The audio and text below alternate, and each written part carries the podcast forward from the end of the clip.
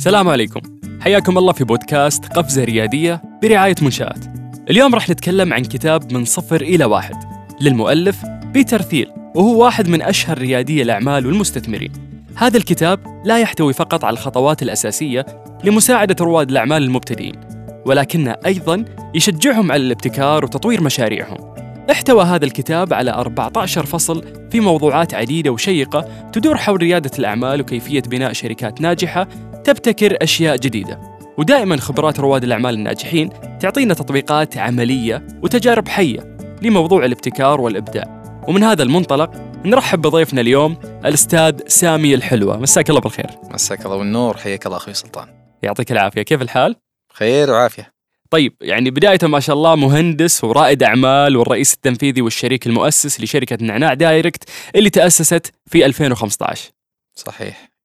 يعني ما شاء الله شركة نعناع هي أحد أبرز الشركات السعودية الناشئة في مجال التجارة الإلكترونية وتحديدا في مجال تمكين المتاجر المركزية بتوفير خدماتهم عبر المنصة لتقديم أفضل مستويات الخدمة لتلبية احتياجات العملاء اكسبيرينس كبيرة ها؟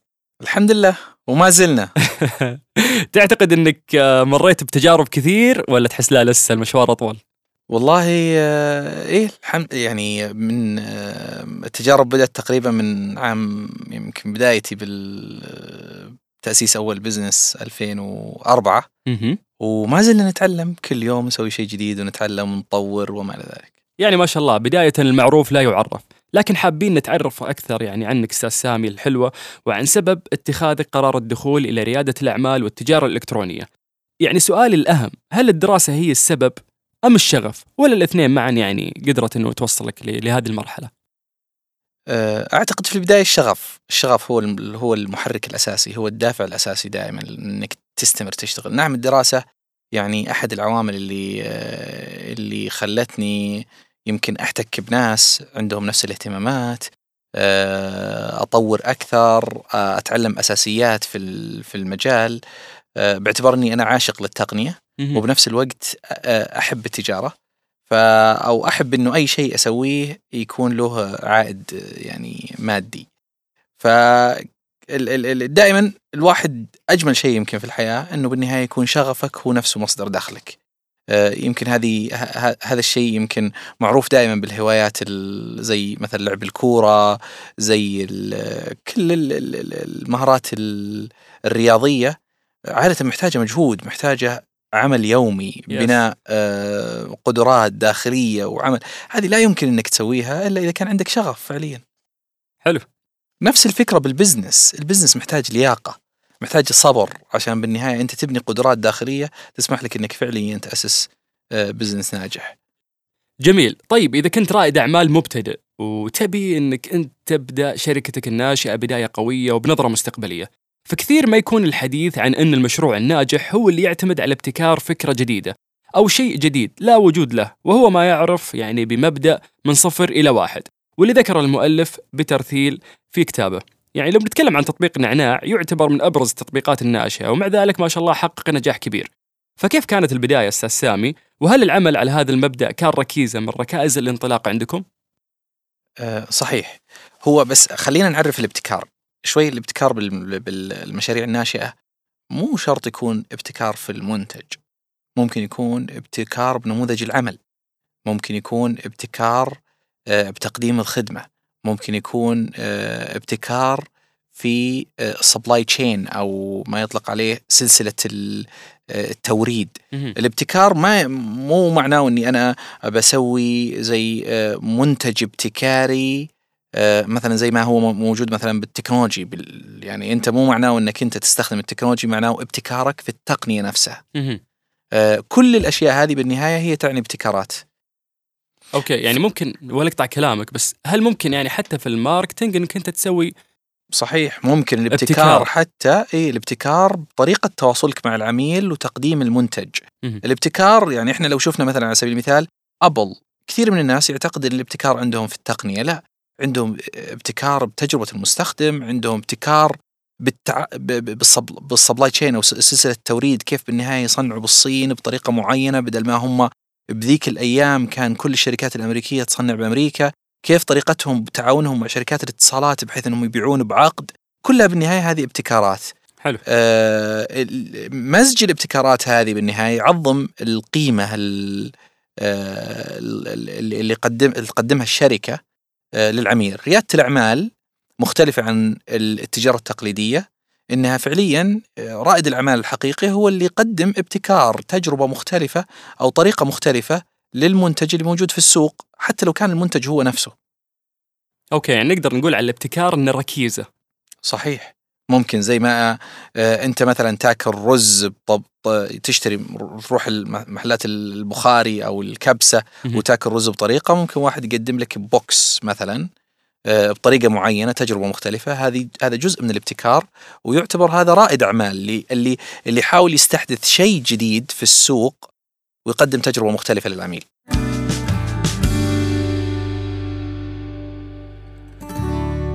حلو بس مرات يكون في مشكلة. الابتكار صعب في ظل التوسع الصناعي الحالي ووجود منتجات كثيرة ومنافسين في المجال. فكيف يعني الواحد إنه يقدر يعني في- ظل هذه المنافسة؟ هو دائما الابتكار صعب. الابتكار آه، تكمن صعوبته في المخاطر للابتكار الابتكار يعني استحداث شيء جديد. يعني احتمال إنه أصلا يتقبل المست... ال- ال- ال- العميل أو لا. تقدر والله تنفذه بتكلفة مقبولة للسوق أو لا. في مجموعه مجموعة عوامل كثير بالنهاية من النهايه دورك كرائد أعمال إنك تختبر منتجك وتتأكد إنه فعليا قابل للتطبيق والعميل محتاجه وحجم الفئة المستهدفة أو اللي مستعدة تدفع مقابل المنتج هذا كافية لبناء شركة حقيقية. وبنفس الوقت أنت قادر على إنك تطور العمليات التشغيلية داخل الشركة وتصنع فعليا كيان آه، حقيقي قادر إنه يستمر في إنتاج المنتج هذا ويبيعه للعميل. جميل. نتفق إنه أكثر الشركات قيمة هي اللي تحافظ على انفتاحها نحو الابتكار وهذا هو أكثر ما يميز البدايات ويستمر التأسيس طالما استمرت الشركة في ابتكار أشياء جديدة وأعتقد انه ينتهي إذا توقفت على الابتكار كرائد أعمال يعني ما شاء الله ناجح. إيش أول النصائح اللي تقدمها لرواد الأعمال خاصة في مرحلة التأسيس لمشاريعهم؟ طبعا المراحل التأسيسية في البداية هي تكمن يعني دائما أول ما يجي على بالك أنت كرائد أعمال عادة مو أنك مثلا على الأغلب تقلد فكرة أخرى أنك تبتكر فكرة. فأول ما يجي على بالك الفكرة أنت أول ما أول ما تفكر فيها كيف أنا بنفذها؟ هل أنا أحتاج آه، موارد بشرية؟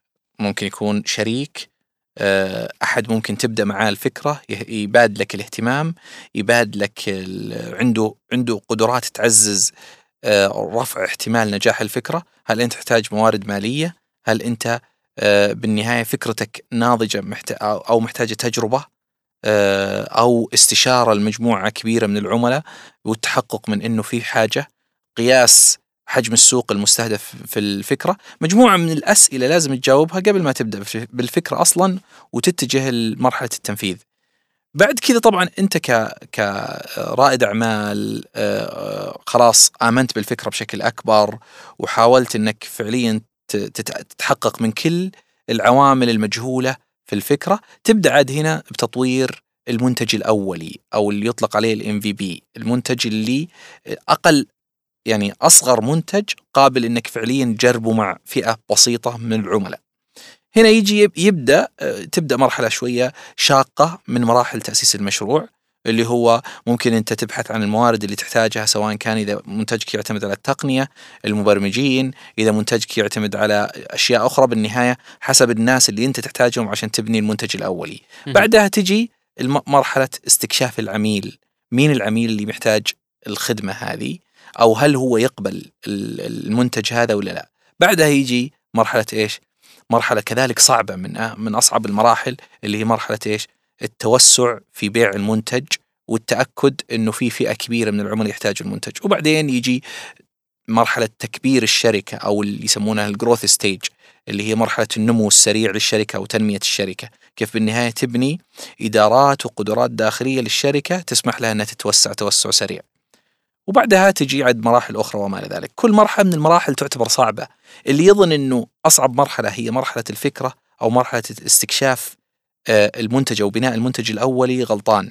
كل ال- ال- ال- المراحل اللي يمر فيها رائد الأعمال مراحل صعبة، إذا ما كان عنده الشغف وما كان عنده الإيمان الكبير بالمشروع وما كان معاه فريق فعليا داعم ومؤمن بالفكرة على يبي يكون الطريق أكثر آه، مهم. تكلمت أنت عن المراحل هذه اللي تمر فيها. تعتقد يعني أنت وش أكثر مرحلة يعني استمتعت فيها أكثر من المرحلة الثانية؟ والله أنا أنا أنا كل مرحلة أمر فيها أتعلم. ما دمت أتعلم وما دمت أتح يعني أتحدى نفسي اولا. وأتجاوز التحديات فأنا مستمتع. كل مرحلة من المراحل أعتقد إنها أول ما أقبل عليها وادخل فيها أعتقد إنها هي أشق أو أصعب مرحلة. وبعدين بعد ما أتجاوزها ألاقي مرحلة أصعب. بس طول الرحلة أنا مستمتع. فعليا سواء يعني أنا أنا طبعا أعمل لأجل أوصل الهدف. هدف بالنسبة لي واضح. لكن مستمتع بكل مرحلة أمر فيها. جميل. كثير من رواد الأعمال يشغلهم كيفية بناء نماذج أعمال ناجحة وفعالة لمشاريعهم. في تطبيق نعناع دايركت والمعتمد على الاقتصاد التشاركي. كيف تم بناء نموذج العمل؟ في نعناع يمكن آه، بما أن نعناع ما كانت تجربتي الأولى يمكن آه، تقريبا آه، ثاني خ- تجربة أعتقد ولا؟ مريت بخمس منتجات سبق وأسستها بشركات. سابقة.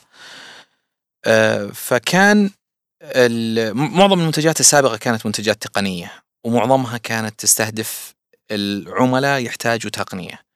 فكان أكبر تحدي بالنسبة لي أنا أحتاج كان آه، منتج يستهدف سوق كبير. منتج فعليا إذا نجحت بتنفيذه لأنه مريت بتجارب وأسست آه، منتجات سابقا واستحوذت على 70% من سوق آه، المنتج هذا لكن اكتشفت بالنهاية إن السوق اجمالا صغير.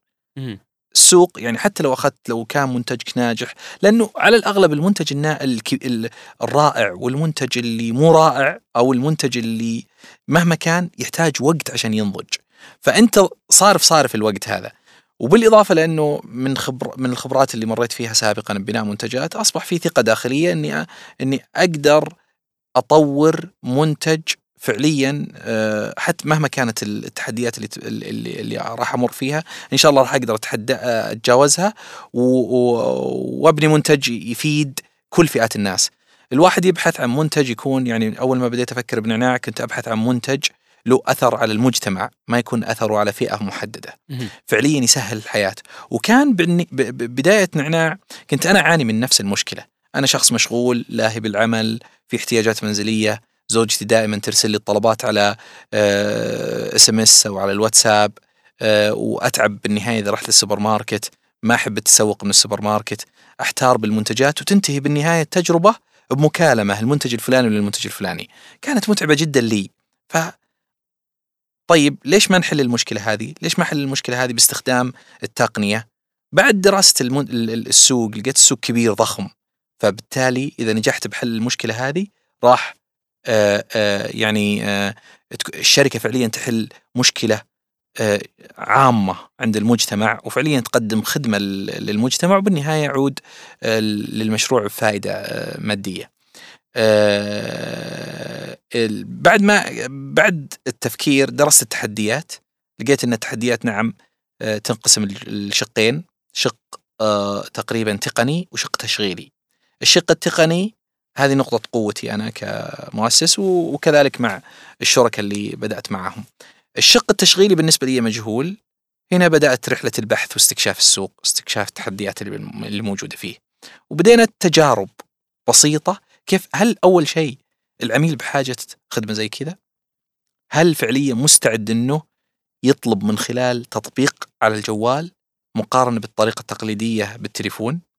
وهكذا هل فعليا التاجر مستعد أنه يتبنى تقنية بالشكل هذا ويتعاون مع نعناع و- وهكذا يعني؟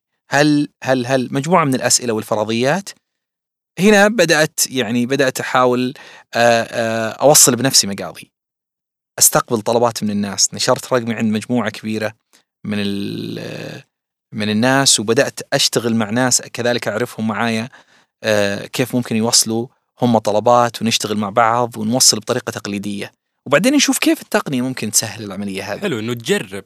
صحيح. اجرب استكشف العميل أشوف إيش يحتاج أفهم العميل قبل قبل ما إني أروح أطور المنتج.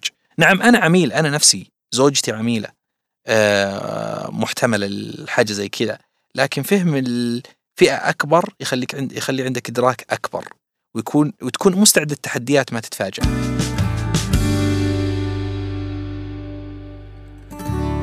جميل.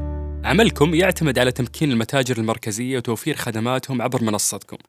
يعني إيش الأساليب يعني والعمليات اللوجستية اللي تتم في نعناع direct وقدرتم من خلالها توفرون لهذه المتاجر وحققتم فيها يعني قيمة منفردة خاصة فيكم. آه، أو, أو أول شيء قبل آه، المتاجر خلينا نتكلم عن العميل. العميل إيش محتاج؟ العميل يقضي وقت كبير وهو يروح للسوبر ماركت مو قادر فعليا يكلف السواق ولا أي أحد مو متخصص في تسوق المقاضي. الخبرة التراكمية عند آه، مثلا دائما رب البيت بتسوق المقاضي واختيار اللحمة الكويسة الخضار الكويس المنتج الكويس ما يغلط بالاختيارات. هذا دائما هاجس يخلي الواحد يخ... يترك أشغاله ويروح للسوبر ماركت عشان يتقضى. كان ال... ال... ال... الهاجس عندنا كيف؟ ممكن يكون عندنا متسوقين محترفين عندهم قدرة إنهم فعليا يوفرون خدمة راقية للعميل تعوضوا عن الروح للسوبر ماركت وهم يكونوا مدربين متمرسين وقادرين إنهم يقومون بنفس الدور. آه، النقطة الثانية كيف ممكن نقدم تجربة آه، إلكترونية للعميل سهلة تخليه يتصفح أكثر من عشر ألاف منتج بسهولة ويوصل للمنتج اللي يبغاه ببساطة ويختار ويضيفه للسلة ويعمل ويرسل الطلب من خلال التطبيق. النقطتين ذول كانوا أكبر تحدي. النقطة الثالثة موضوع السوبر ماركت نفسه. إنه فعليا يفتح أبوابه وكان هذه أكبر التحديات اللي واجهناها بالبدايه كيف نلاقي سوبر ماركت يتعاون معانا نجرب عليه ويكون فعليا مؤمن إنه توجه السوق للطلب أونلاين. كانت هذه أكبر تحديات لنا في البداية. نرى كثير من ريادي الأعمال وجدوا القيمة الجديدة لأعمالهم في المجالات الغير متوقعة. بحسب خبرتك وتجاربك، هل توجد طرق أو خطوات تساعد رائد الأعمال المبتدئ على إيجاد هذه القيمة؟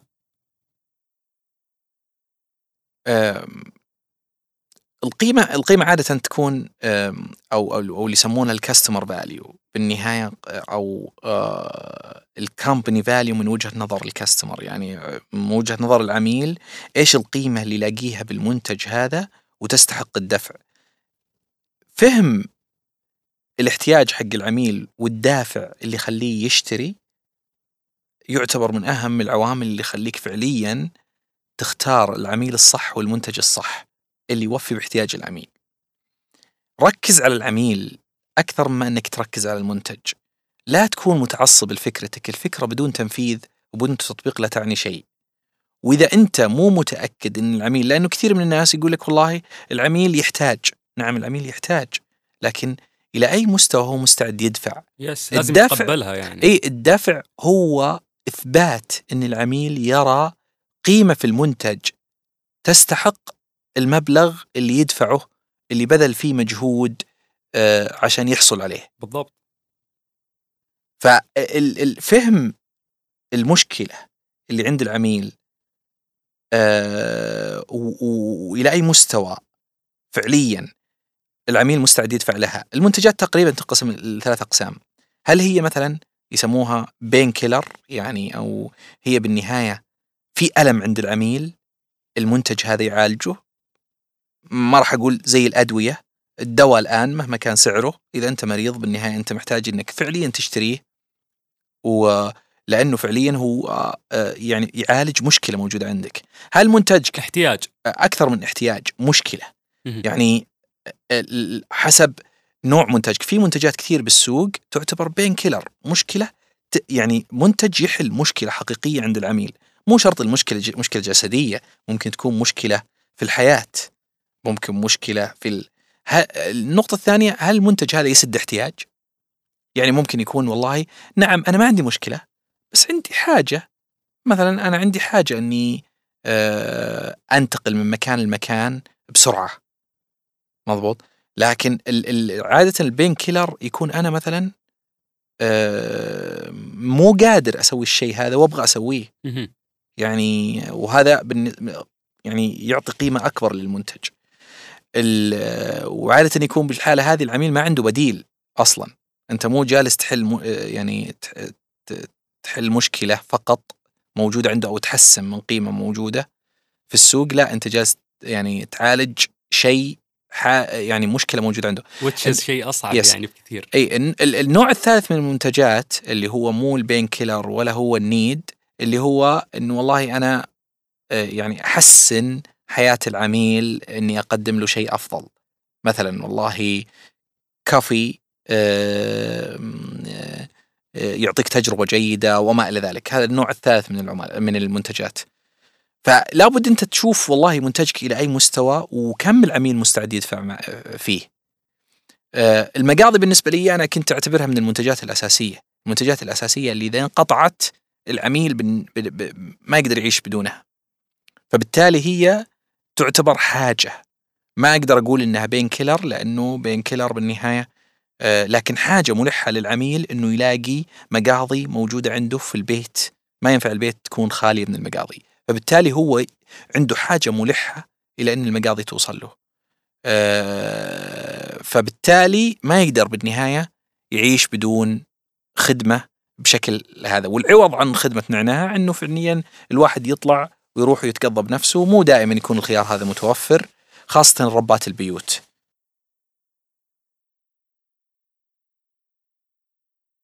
حلو. التحول الرقمي اللي نعيشه حاليا والتوجه نحو إنشاء المنصات الإلكترونية توجه جديد وقوي ومهم أيضا بالنسبة للمشاريع الريادية. وبحسب ما نعرف أن في الماضي حصلت العديد من الإخفاقات لبعض المشاريع أو ما يعرف بأزمة فقاعة الإنترنت. والتي كانت بسبب الأفكار الجديدة والقناعات الوهمية وقتها. حابين تكلمنا شوي عن التحديات اللي تواجه المشاريع الناشئة اللي تعتمد على الإنترنت في تسيير أعمالها والدروس من واقع خبرتك التي لابد أن يأخذها رائد الأعمال في عين الاعتبار. آه طبعا التحديات مختلفة من وقت لوقت. يعني أذكر أنه أول ما بديت أول مشروع لي كانت مختلفة تماما الصورة عن الوضع الحالي. الوضع الحالي أفضل بكثير من الفترات الماضية. الجهود اللي تبذلها الجهات الحكومية وعلى رأسها منشآت بتسهيل آه، القطاع آه، رائعة. الآن لو نتكلم عن توفر رؤوس الأموال في القطاع آه، الآن رؤوس الأموال وصناديق الاستثمار الجريئة كثيرة سهولة الحصول على استثمار أسهل بكثير من الفترة الماضية لكن ما زال في مجموعة من التحديات. يمكن أكثر التحديات المشهورة حاليا أو المنتشرة في السوق آه، استقطاب الكفاءات. الآن مع كثرة المشاريع صار في تحدي الكفاءات محدودة وفي تنافسية كبيرة على استقطاب الكفاءات هذه. بالإضافة للتنافس مع القطاعات الحكومية وشبه الحكومية باستقطاب الكفاءات هذه. آه هذه أحد التحديات. التحديات الأخرى التعامل مع التسجيل القانوني للشركة داخل السعودية كثير من ال ال القوانين والشروط اللي يفرضها اللي تفرضها يفرضونها المستثمرين وصناديق الاستثمار بالإضافة للعلاقة بين الشركاء والمؤسسين تحتاج مجموعة من الشروط غير مدعومة بالنظام القانوني السعودي ويحتاج فعليا البيئة لتطويرها. بالإضافة المجموعة من التحديات لها علاقة بالخبرات الإدارية والتقنية في المشاريع سريعة النمو. الخبرات الإدارية في المجالات الأخرى تختلف عن الخبرات الإدارية في الشركات سريعة النمو. ما زال عدد الشركات سريعة النمو والناشئة في السعودية محدودة فبالتالي الكفاءات اللي عندها خبرات بمشاريع مماثلة محدودة كذلك. أه نحتاج أعتقد أننا كل ما استطعت فعليا تستقطب فريق جيد وتكون الفرصة وحجم السوق اللي أنت تبني فيه المنتج كبير. كل ما استطعت آه، آه، كل ما توفرت لدي كل ما صار عندك قدرة على إنك تستقطب تستقطب رؤوس أموال أفضل فبالتالي يكون عندك قدرة على إن موارد مالية على إنك تجرب وتحل مشكلة أكبر وبالتالي بالنهاية ترفع القيمة اللي انت آه، قيمة المنتج اللي بالنهاية مقدم للعميل وبالتالي فرصة نجاحك أكبر. هنا في ماراثون أعتقد. ماراثون أمام رواد الأعمال. مين اللي فعليا يوفر كل عوامل النجاح ويكون يستهدف؟ مو دائما الفكرة اللي تبدأ فيها هي الفكرة اللي تستمر فيها. كثير من الشركات بدأت بنموذج عمل بدأت بمنتج بدأت بأسلوب مختلف وبعدين تطور الأسلوب هذا وتحولوا إلى منتج مختلف. يعني تويتر أول ما بدأ ما كان تويتر. كثير من المشاريع اللي موجودة بالسيليكون فالي بدأت بشكل وانتهت بشكل. لكن الشيء اللي مشترك آه، بينهم إنه كان بوقتها عندهم الموارد آه، عندهم الموارد البشرية الكافية والكفاءات اللي فعليا قادرة على ان تنجح الشركة وقادرة ان تتعلم بسرعة وتطور بسرعة. عندهم آه، سوق ضخم مغري لصناديق الاستثمار إنها تستثمر في السوق هذا. وبالتالي تخارج متوقع لهم عالي إذا نجح الفريق. صناديق الاستثمار تتوقع فشل كثير من الشركات. يعني هم عادة صناديق الاستثمار السكسس ريت أو معدل النجاح واحد العشرة لكن عادة يكونوا هم عندهم رغبة أنهم يخاطروا ويستثمروا في الشركات اللي فعليا تستهدف سوق ضخم. عندها قدرة على أنها في حال نجحت أنها تبني قيمة مضاعفة رؤوس الاستثمار المستثمرة فيها تعوض الخسائر اللي ممكن يحققوها بالشركات الفاشلة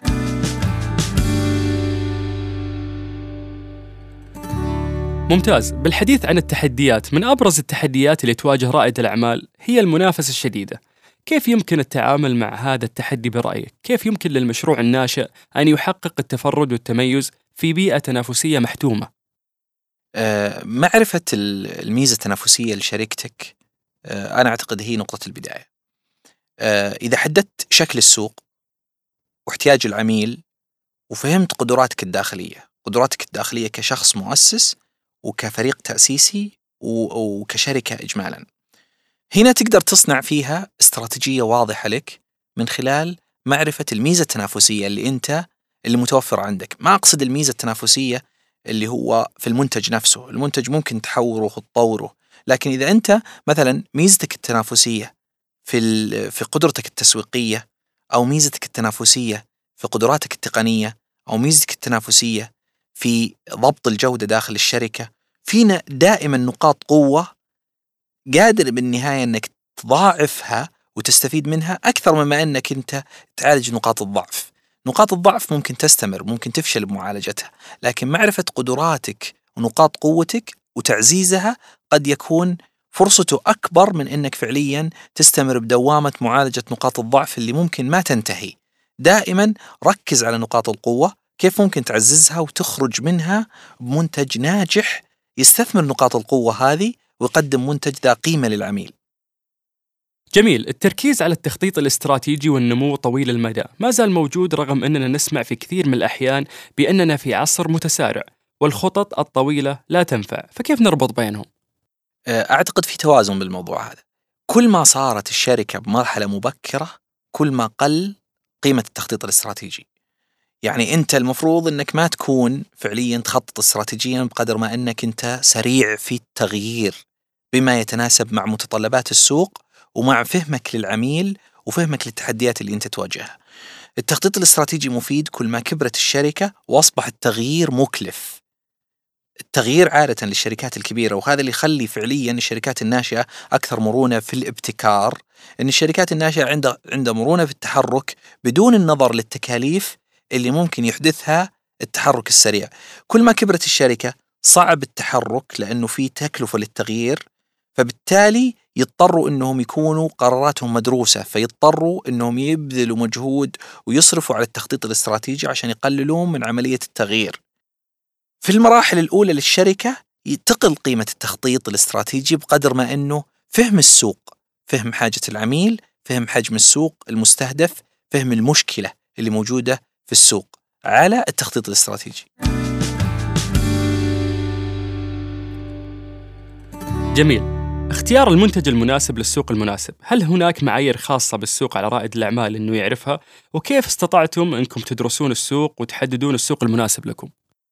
ما أقدر أقول أن استطعنا نحدد السوق قبل ما ندخل. إحنا قسنا حجم السوق شفنا أنه في احتياج للعميل الباقي تم اكتشافه أثناء التنفيذ.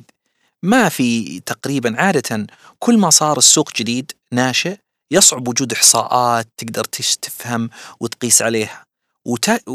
وتنمو قيمة التجربة مقابل الدراسة. يعني تكون الدراسة من خلال التطبيق. أنت طبق ونفذ وحاول تستكشف انطباع العميل مقابل المنتج آه، قدرتك على تقديم المنتج بشكل آه، أفضل وهكذا. يعني ما أعتقد أنه في قيمة آه، للإحصاءات والدراسات في المراحل المبكرة إلا إذا أنت تدخل سوق ناضج في منافسين تقدر تستقط...